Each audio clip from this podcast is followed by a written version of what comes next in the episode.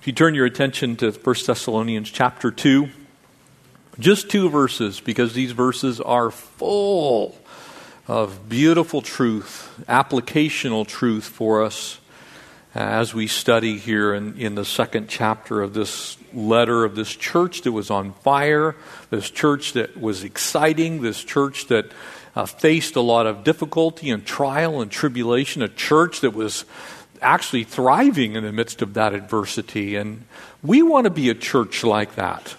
I, I want to be a church like that. I want us to be a church like that. Amen? We're going to face stuff in life. There's no question there. The question is, what are we going to do when we face the stuff? Are we going to throw our hands up in the air and surrender, or are we going to face that adversity in the power of Jesus Christ?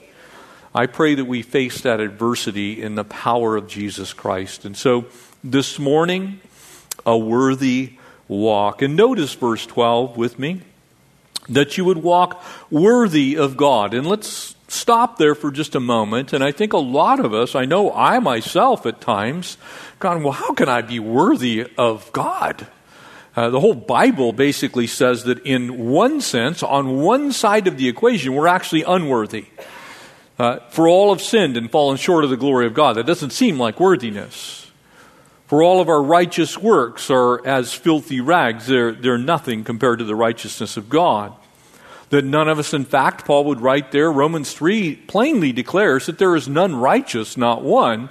And so some people go so far as to say, well, it's such a high standard, why even try? Yeah, I'll just do my best. Family of God, this passage presents to us a truth that I think actually is the secret to success in your walk with the Lord.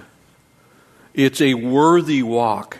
It's a walk that's worthy of the name with which we have been called. When you think about it, you are a child of God by the blood of Christ through his life given for yours. And now we have this privilege of taking this life that's been given to us because we have new life in Christ. Amen? We're, we're now new creations in Christ Jesus, and the old things have passed away. The question is, what are you going to do with what God's given you? God wants us to be worthy in our walk or to have a worthy walk. Father, would you bless us now with the truth of your word? Would it be more than head knowledge? Would it become heart knowledge? And then would it move to our actions, our hands, so that we might be well pleasing to you? Help us to live worthy lives for you, Jesus. It's in your name we pray. Amen. That you would walk worthy of God. Remember that our last two studies have been these incredible characteristics of greatness, the character of Christ lived out in our lives. And so now it should not surprise you it ought not be something that's an amazement to you that the Apostle Paul, under the influence of the Holy Spirit, would actually tell us, well, now that you know these things, let's do something with it. You see, because your Bible isn't just something that is supposed to be in your head, it's supposed to go to your heart, and then, metaphorically speaking, you should reach your hands or go to action. In other words, you do something with it that you would walk worthy of God who calls you into his own kingdom and glory. Folks, we do not any longer live for ourselves. It is no longer I who live, but Christ who lives in me. Amen? And I, that life that I now live, I live for him. I have been called into kingdom living and kingdom glory right now. Now, there is a literal kingdom of heaven, but remember what the prayer was Lord, thy kingdom come and thy will be done where? On earth as it is in heaven. So we're supposed to be living kingdom lives now. It's not something that's just future, it's today. And so often we as the body of Christ, we live this little, this little microcosmic portion of God's kingdom because we don't see it the way we should. God wants us to live kingdom lives now, a worthy walk. His own kingdom and glory of that kingdom. And verse 13 goes on to say, And for this reason, we also thank God without ceasing. Because when you receive, notice the focus, the Word of God, which you heard from us, when the Apostle Paul spoke, he wasn't. Can I tell you how to insult me? Just give you a little secret. You ever want to just totally like get underneath my skin? You really want to just get to me? Say something like, That was a great speech.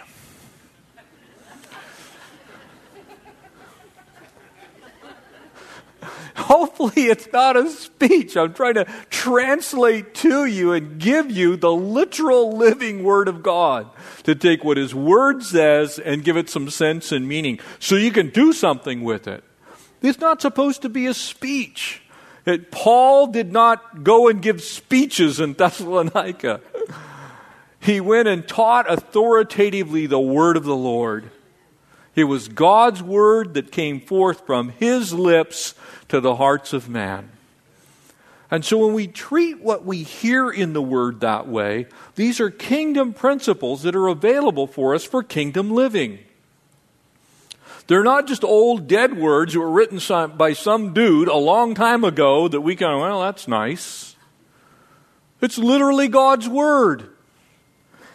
And so he says, look, you received the Word of God, which you heard from us. And now notice how they got this. They welcomed it. And not as the word of men. It wasn't just some place where they gathered together to watch some guy roam around on a platform and wave his hands. I mean, I can't help myself. That's just the way I am. It's not about the delivery method, it's about the fact that the words of the Lord were being spoken into the hearts of those people. And they're the same today for us. This is God's Word. We should be welcoming it. A lot of people look at the Bible like, oh, no, not that. They're almost afraid of it at times. I've actually had people tell me, well, I don't read the book of Romans, I don't read the book of James, I don't read the book of First Corinthians, I don't read those books because I don't want to hear what they have to say. You know why that is? Because they already know some of what's in there. You're like, well, I read that and I think it's, you know, it's the Word of God, so I don't want to hear the Word of God, so I don't hear the Word of God, then I don't have to do the Word of God. They, they act like this. But that's, the, that's what happens. We're supposed to welcome it. If you've got an issue in your life, you want God to speak into that issue. Even if, means, even if it means you need to change. Even if it means, heaven forbid, you're wrong. You, you see, we need to welcome the Word of God into our lives. And the church at Thessalonica did that. They welcomed the hearing of the Word of God, not the Word of men. And notice how he goes in great length here to define what it is that he's talking about. But as it is, in truth, the Word of God. He says, Look, this is truth. It's God's truth. The truth of these words that I'm speaking is that it's not from me, it's from God. He's reiterating for the purpose of illustration. He's saying, lest you get confused. Another way for you to understand it is very often in, in public speaking, one of the ways that you drive home a point is by repetition from a different point or place. Amen? You, you, you, repeat it slightly differently so that someone who may have not gotten it the first time gets it the second time or the third time. That's exactly what God is doing through this particular passage. He's saying, look, in case you missed it, this is not Paul's word, it's not a speech. This is God's word. Oh, and by the way, it didn't come from Paul in the first place. And in case you didn't get that, it's truth, and that truth is God's truth. He's clearly defining the focus here of this walk. He's saying if you want to know how to walk according to God's plan and purpose in your life, then you need to be looking at your Bible, not the world, not people. Now, people can help you, people can give you good godly counsel. People can help you understand what the Word of God actually says. Those things are all true, but we want the truth of God's Word. One of the problems that we have is we live in a world that almost doesn't acknowledge the existence of truth as we know it. Truth is relative, it's how you feel about it. Can I tell you something? God doesn't care how you feel about the Word of God. It's truth. You're supposed to receive it and take it in and believe it and then act on it. God's not concerned about how you feel about the Word. You're supposed to just simply receive it with gladness and joy and welcome it and say, Lord, man, I must really need what you're giving me right now because this is confronting the way I normally act and respond. You see, it's supposed to transform us, we're not supposed to change it. For it is, in truth, the Word of God, which also, check this out, effectively works in you who believe. It is the Word of God at work in the heart and mind and actions of people that actually is the transformative power. That's why it is powerful, it is sharp, it's what works in us. You see, if I don't take in the Word, then I don't have the power that I need for this world that we live in. And I'll certainly not see the kingdom and the glory in my life unless I know what that kingdom and glory is supposed to look like. And so let's break this passage down. Look, we all have our inadequacies, we all have our failures. But what's being expressed here is really our purpose. What's in view is in the word that. That. It's the focus. This is the thing that we're supposed to be looking at. That you would walk worthy. That you and I would say, look, this is my goal. This is what I want to do. This is what I want to become. This passage isn't about winning his approval, it's about having actions that could be approved of by God. It's about a walk. And so, in order for us to understand that, it, it's easiest for you to think about what is your motivation? What is your, your MO? What is your method of operation? What is your operational dynamic of your life? How do you determine what it is that you should do? And so he uses this word walk, and I, and I want to help you understand it a little bit better from the perspective in which it was actually written by the Apostle Paul as the Holy Spirit spoke it into his life. Then the word walk was actually two words, and it meant around and walk. And it was a comparative term. In other words, if you had something, let's say it was a city, if you wanted to understand it, you would walk around it. It was an around walk. You would check it out from every angle and perspective. It was not you'd look at it and go, oh, that's green. It was you would check it out from every side. You'd see if the color was different. You would examine it in such a way that you had fully integrated every viewpoint you could possibly get to know what it is that you were trying to look at. It means to around walk. In our day and time, probably most of you have heard about a walkabout, which the Aboriginal people of Australia, when they would decide that it was time for them to hear from the Great Spirit, they would go on a walkabout. We'll make this Christianese today. So instead of I'm going to instruct you, I think it's a great idea for you to go on a Christian walkabout. And what they would do is they would set out with no specific direction, no specific purpose, but they would simply go to interact with the entire world that they were in. They were in. So they would simply wander into the outback and everything that they could possibly learn, they would learn. And they would come back when they were done learning. I would say to you for God's Word, that's a great practice to have.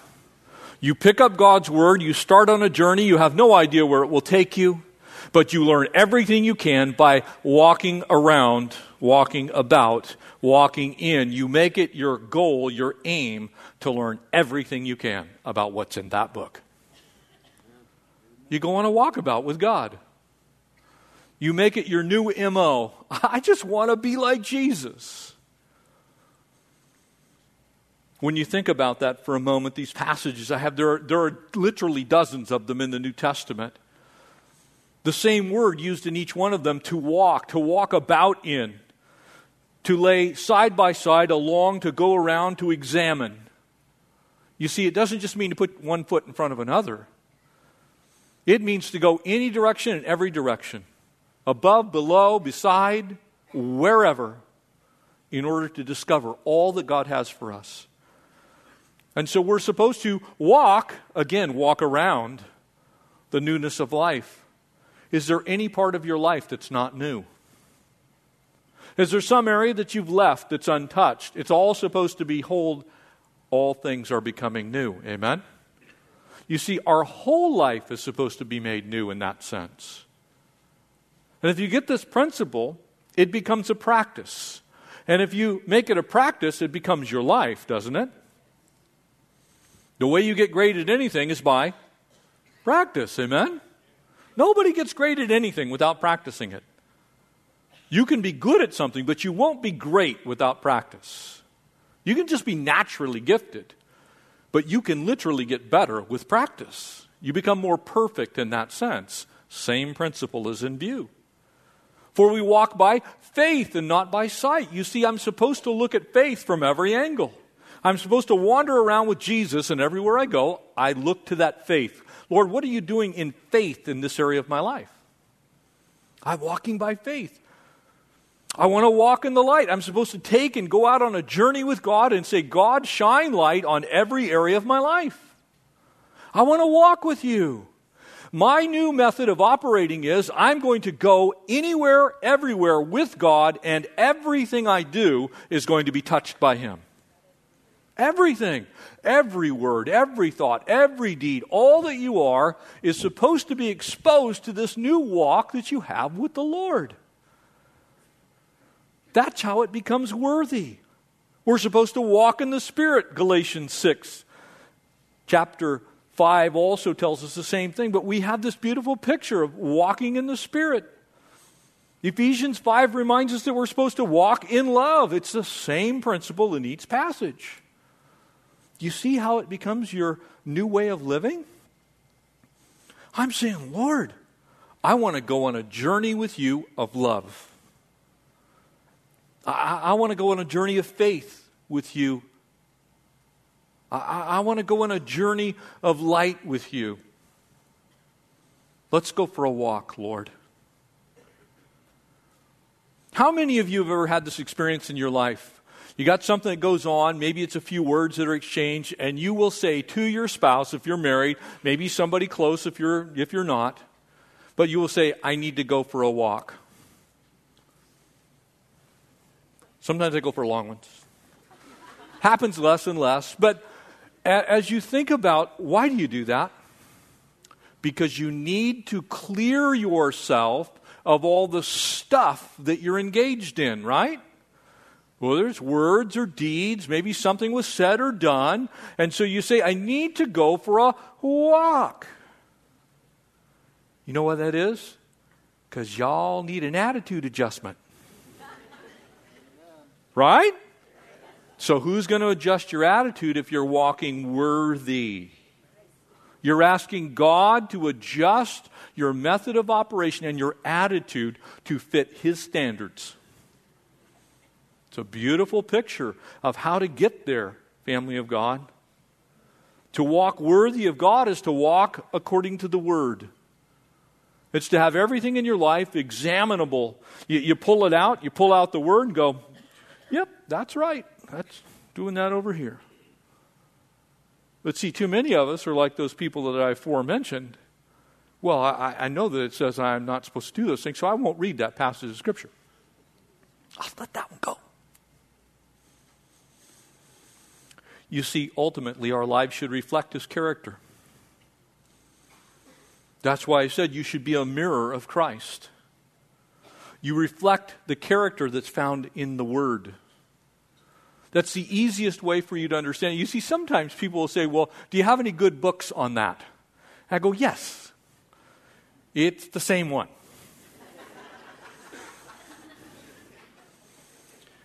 and what am I referring? I'm referring to the Word of God. And so I'll give them some Bible passages and say, Well, do you have anything else? I go, No. Because that's truth. Everything else may or may not be related to that truth. But that I can tell you is truth. And so I want to be guided by the Word of God. That way, God would be proud of us, proud of me, proud of you. I, I want the Lord to be able to say, yeah, that's my child. That's my son. Now, anymore, because we are a sports obsessed nation, uh, we now have the new Infant Football League, the IFL, and on their onesies it says, you know, it's got their number on there. It's like everybody, it seems like, has had some coaching experience or they're involved in some kind of league or something. You know, it's like I'm in the eating league or whatever. We have, it's like everyone, it seems like, has either been a coach or been under a coach or in some way, shape, or form. So I'm going to use a coaching analogy for you.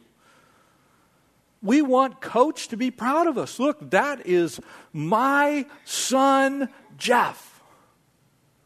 That, that is God saying, look, he's read the manual, he's read all the plays, he's studied, he's practiced, and he's really, really, really good.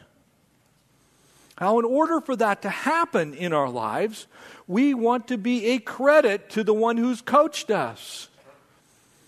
I've had some coaching experience. It's an amazing thing to coach young people in sports. And the light goes on and they get it, and all of a sudden, you know, they're just playing way beyond wherever they used to be able to play. You, you sit there and you're, you're on the sidelines and you can see them, they're over looking at you, and, you know, the shot goes in, and it's like, you want God to be looking at you and going, Good job. Well done. Way to run that route. Way to shoot the ball. Way to go. And to that end, you've got to subject yourself to the coach. You've got to say, look, uh, okay, tell me what I'm doing wrong, coach. Tell me what I'm doing right, coach. And you do both as a good coach. You say, look, you got this nailed. This is good, but you know what? You need to dribble five times as long with your left hand as you do your right. Because right now, all I got to do is go to your left, and you ain't going nowhere. You, you see, you get your faults pointed out when the coach gets involved in your life. When you read the Word of God, the coach is going to get involved in every area of your life. Every area. And so what happens is he sets the standard. It's his kingdom. It's His glory. If you want to get to the playoffs, you got to do things His way. Amen? You, you have to. There's no shortcut. You subject yourself to what He wants to do in your life. And to that end, I'll give you another example. I was a pole vaulter in high school. I had a coach, I absolutely hated him to death. He was just, he was just mean. But I've now come to love his coaching style. Coach Herzog was one of those guys that no matter what you did, it was never good enough. You could win the state title in anything, and he'd be, well, you could have gone higher. He was that kind of coach. And one of the things as a pole vaulter that you have to get over is that there's a limit someplace up there in the air. So I ask you the question is how high is the bar in your life? As a believer, you know where the bar is? Heaven and the cross. That's where the bar is, amen? So, what Coach Herzog would do is he would always, no matter what you were doing as a pole vaulter, he would say, raise the bar two more inches. And I'm like, I'm just going to miss. He'd go, raise the bar two more inches. And you know what happens? You get sick of listening to him whine, you raise it two more inches, and you clear the next height, and then you hear, raise the bar two more inches. You know why?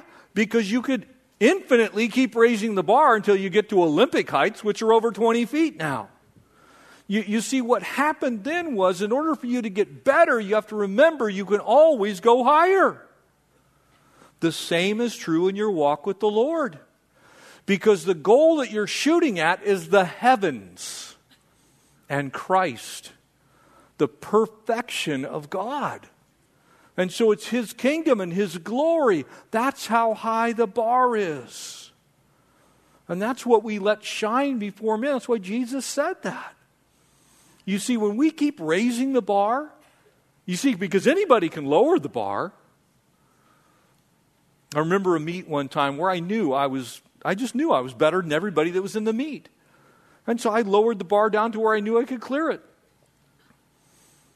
And so I cleared it. And then I bide. And then I missed my next height. I just messed up three times in a row. No excuse for it. But you see, what happened was lowering the bar actually messed with my head because I knew I was better than that. Lowering the bar in your life will mess with your head. And pretty soon you'll learn to accept a dumbed down version of who you ought to be in Christ.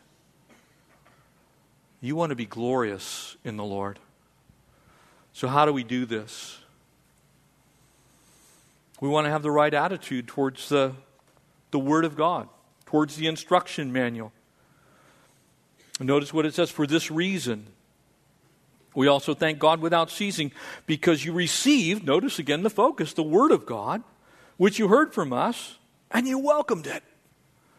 You see, when you're getting instruction, you're getting coaching, sometimes you don't welcome it.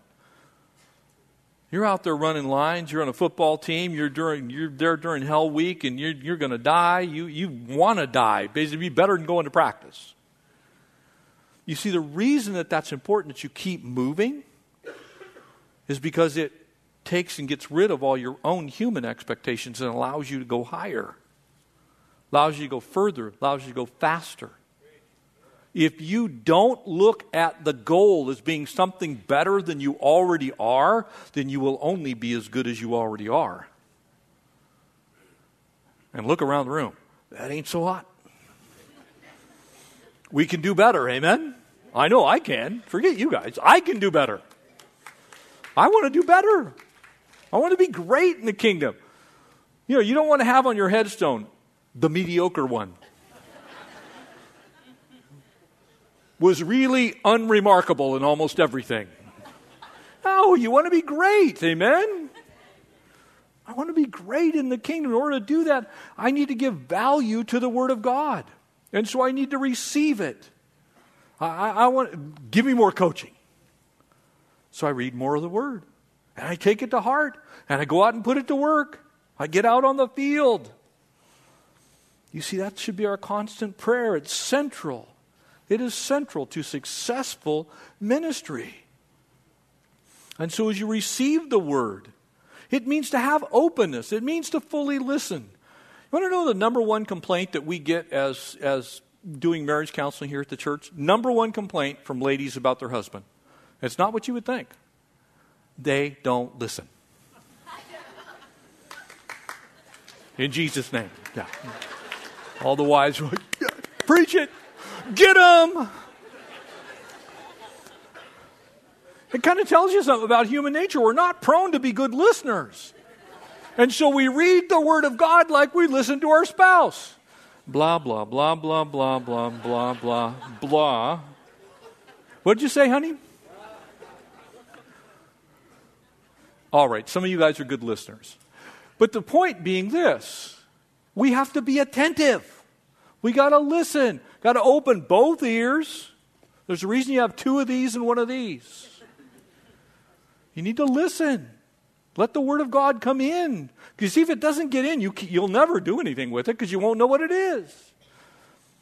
It's almost silly what's being said here. Listen, receive it. The second word there and again, it's a beautiful principle. It, it, means to welcome, it emphasizes the appropriation of that understanding with gladness and with joy. It's like, great, I'm going to be better if I just do this, if I listen to it. You see, back to the coaching analogy, if you always look at coaches, you already know what he's going to say, then you're not listening, and you will never be able to take that instruction and do anything with it. Because you're not hearing it, and it's not coming with gladness. You're not welcoming it. You have to welcome it. You have to wait with bated breath for what God is going to speak to you. You open up your Bible and go, Speak to me, Lord. Show me my weak areas. Thank you for pointing out I've got a couple of strengths. Thank you for the encouragement that the Word is. You see, the Word does all kinds of things in our lives. We have to have an ear for God's Word.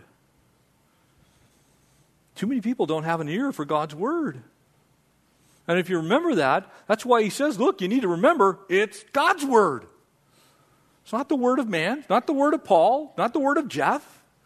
It's God's word. He's trying to instruct us and say, look, here's some things you got going on. We need to adjust that a little bit. Here's some things you're doing really well. I want to encourage you a little bit because you get both. You know, some people look at the Word of God like, well, it's time for my beat down. No, it's not a beat down. He just wants you to be the best you can possibly be. So if there's something that needs to be corrected, you get corrected. If there's something you need to be encouraged in, you get encouraged. If there's a place you need to go, he will tell you how to get there. If there's something you shouldn't do, someplace you shouldn't go, then he will say, you know, you probably ought to avoid that area. It does all kinds of things. That's what a good coach does. That's what the Word does to us. It's the only book on the entire earth that is claimed to be authored by God. It, it, it is fit. No prophecy, no scripture is of private interpretation, but wasn't by the will of man, but it's by the will of God, there Peter reminded us, there in 2 Peter. It came from God. And so he gives us his view of things. When you have his view, you have the right view. Amen? That's the thing. People want to have their own view, they want to keep what they already have.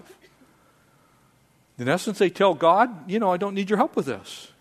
You always need God's help with everything, even if it's just a little adjustment. Second Timothy reminds us look, all scripture is inspired by God. It's suitable for instruction, reproof, correction, helps us become more righteous. It's God's word.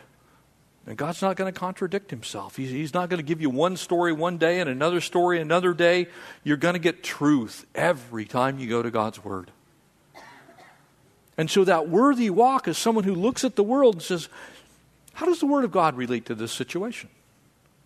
How does the Word of God relate to this thing in my life? How about these words I'm going to say? How does the Word of God affect what it is that I'm going to do and say right now? That's a worthy walk. That's someone who's got the right focus. That's someone who's in the back of their mind. What's Coach telling me? What's happening right now in my life? To where I can say, Lord, I need you to speak into that area of my life. Because this word that I'm reading, it's truth. We have an awful lot of people in our world that don't think there is any such thing as truth. God's Word is truth, it's eternal. The principles in it are for you today, for me today. They're not old and tired, they are timeless. Absolutely 100% accurate. That's why it says the word effectively works. It's in the present tense. That word there is the, is the Greek word energia. It, it comes to us as energy. It does something, it, it produces something in your life. His word is energetic to those who receive it with gladness and joy. It's like, okay, God, let's do this. Let's move out on that step of faith.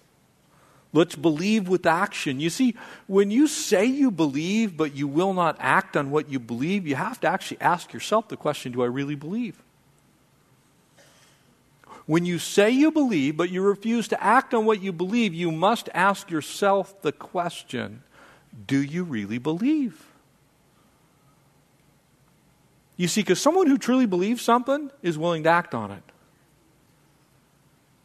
Someone who truly believes something is willing to act on it. It's energy to you, it energizes you. It causes you to walk around this world very differently. Get your eyes focused on heaven. Paul's team in Thessalonica believed this, lived this, and consequently their, their lives were worthy walks. They were word walks. They were word wise, word filled when you talk to these guys, these women, you, you would have been talking to someone who's, I, I don't know, let's look and see what God's Word says about it. That's a worthy walk. When you can say that your life stacks up to the criteria found in God's Word, that is a worthy walk. It's worthy of that glory. It's worthy of that kingdom because that's where it came from. I pray that we walk worthy of the calling that God's placed on our lives to be His representatives in this world, to be salt, to be light, to be unashamed of Coach, and for a coach to be very proud of us for the worthy walk that we have while we're on this earth. Amen? Would you stand? and Let's pray together. I want to encourage you. We've got a prayer team that, if there's a need in your life, maybe you came today and you're wondering what it means to be a believer, to be a Christian in the first place. I'm going to give you an opportunity. The prayer team would love to pray with you and most assuredly to pray that prayer of salvation. And so, if you've never heard the gospel message, Jesus Christ came to this earth, died on Calvary's cross to pay for your debt of sin so that you could walk a worthy life. We have a whole team that would love to share that with you. So avail yourself of it. The rest of us, think about what Coach is saying to you. Work on those little areas. Improve so that we can make him proud. Amen. With our worthy walks. Father, we thank you. Thank you, thank you, thank you, Lord, for your goodness to us. Thank you for the constant reminders that we can always do better. Help us to keep the bar high in heaven. Help us to listen to your instruction through your word. God, that our walks would be so much like Jesus that people would remark that we even look like him, talk like him, walk like him, act like him, live like him. Lord, we love you. We thank you for the power of your word to change us. Please do that, Lord. Make us more like Jesus today. We ask all of this in the wonderful name of our Savior. Amen.